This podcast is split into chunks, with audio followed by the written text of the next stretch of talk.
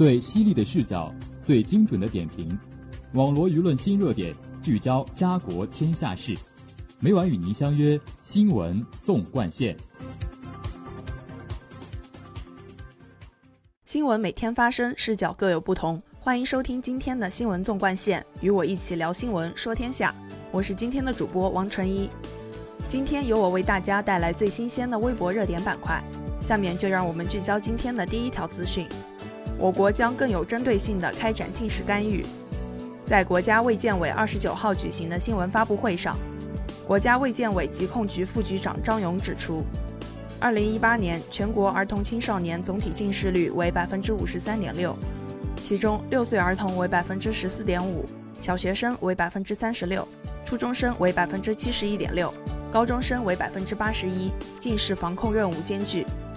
二零一八年下半年。国家卫健委会同教育部、民政部组织开展了2018年全国儿童青少年近视调查工作。调查显示，我国儿童青少年总体近视发病形势严峻，低年龄段近视问题比较突出。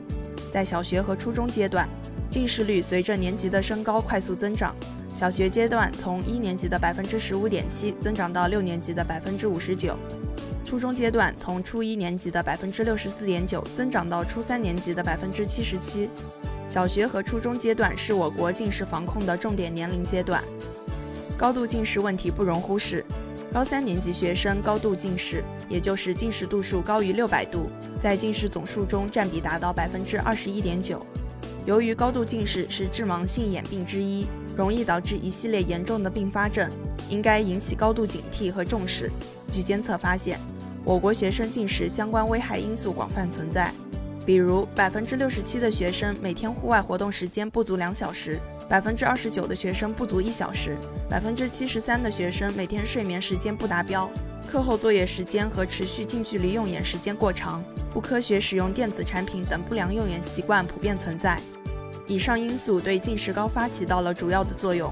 是导致我国儿童青少年近视率居高不下的重要影响因素。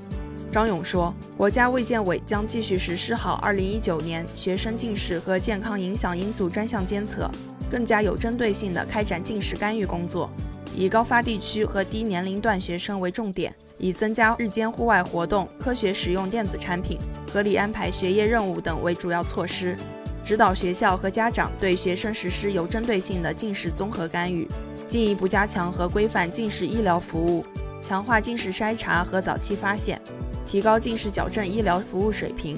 以近视防控为突破口，全面推进学校卫生工作，把学校卫生作为公共卫生服务体系建设的重点，指导督促地方落实好保障政策和措施。疾病预防控制机构未设立学校卫生科所的地区，二零一九年底前要把省级专业机构建立起来，研究配齐配强校医的政策措施，共同推进校医室建设，增强学校卫生健康工作能力。根据本次调查结果，各省份已经确定了本省份儿童青少年近视防控的目标和具体的综合防控措施。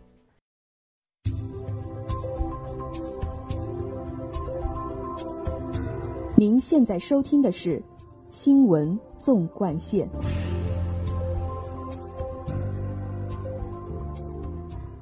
下面请听第二则资讯：新版第五套人民币来了。中国人民银行二十九号对外宣布，将于八月三十号起发行二零一九年版第五套人民币五十元、二十元、十元、一元纸币和一元五角、一角硬币。在保持现行第五套人民币主图案等相关要素不变的前提下，新版提高了票面色彩鲜亮度，优化了票面层次结构与效果，提升了整体防伪性能。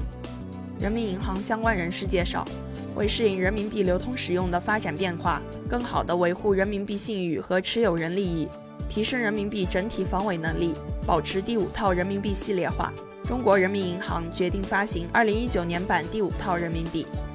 与现行第五套人民币纸币相比，新版的五十元、二十元、十元、一元纸币调整了正面毛泽东头像，装饰团花、横号码，背面主景和正背面面额数字的样式，增加正面左侧装饰纹样。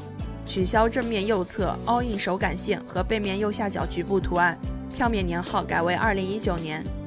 在硬币方面，新版一元五角硬币调整了正面面额数字的造型，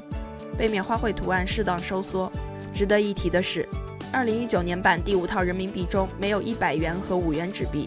对此，人民银行相关人士表示，人民银行已于二零一五年十一月发行了新版一百元纸币，其防伪能力和印制质量已有明显提升。而面额较低、流通较小的五元纸币正在进行相关新技术的应用研究，其发行工作另作安排。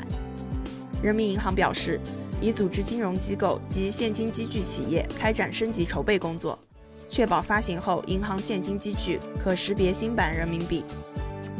下面请听第三则新闻：房地产交易有望由房地产管理部门代征契税。国家税务总局官网四月二十八号发布了关于优化房地产交易办税方法的通知。记者从税务部门了解到，该通知提到，未来将稳步推行网上预核、一窗受理、业务联办，优化房地产交易税收环境，提升办税效率。同时，房地产交易有望由房地产管理部门代征契税，实现让群众少跑路。根据通知要求，税务部门要创造条件。为纳税人提供多种办税渠道，解决现场办税拥堵等问题。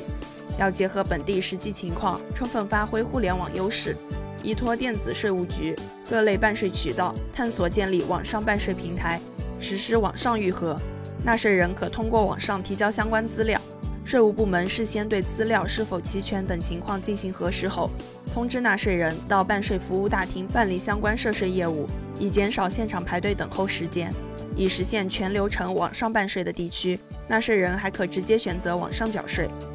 同时，税务部门将深化部门合作，推行一窗受理，为解决纳税人在不同部门之间往返跑路及重复提交资料问题，税务部门要与相关部门积极配合，推动设置房地产交易办税登记综合窗口，统一受理各部门业务事项所需资料，相同资料不得重复提交。为解决办事环节多、时间长等问题，税务部门提出要加强与相关部门协作，在共享涉税信息的基础上，整合服务流程，推动实施业务联办。纳税人提交相关材料后，受理部门将资料信息录入系统，并通过共享平台传递给其他部门，由各部门并行办理相关事宜。税务部门将契税完税情况传递给不动产登记部门，方便其为当事人办理不动产登记。有条件的地区可与相关部门共同探索开发面向纳税人的网上联办应用程序，进一步提升房地产交易办税的服务水平。此外，税务部门明确，为进一步减少办事环节，提升契税征管效率，各地在大力推行网上预核、一窗受理、业务联办的基础上，确有必要的，可根据有利于税收管理和方便纳税的要求，依法委托房地产管理部门代征契税。节目的最后，让我们来关注一下明后两天的天气情况。明天是五月七号，星期二，多云，十三至十九摄氏度；后天是五月八号，星期三，小雨，十三至十八摄氏度。网罗新闻热点，评述潮流事件。以上是今天新闻纵贯线的全部内容，感谢您的收听，也欢迎您继续收听本台其他时段的节目。再见。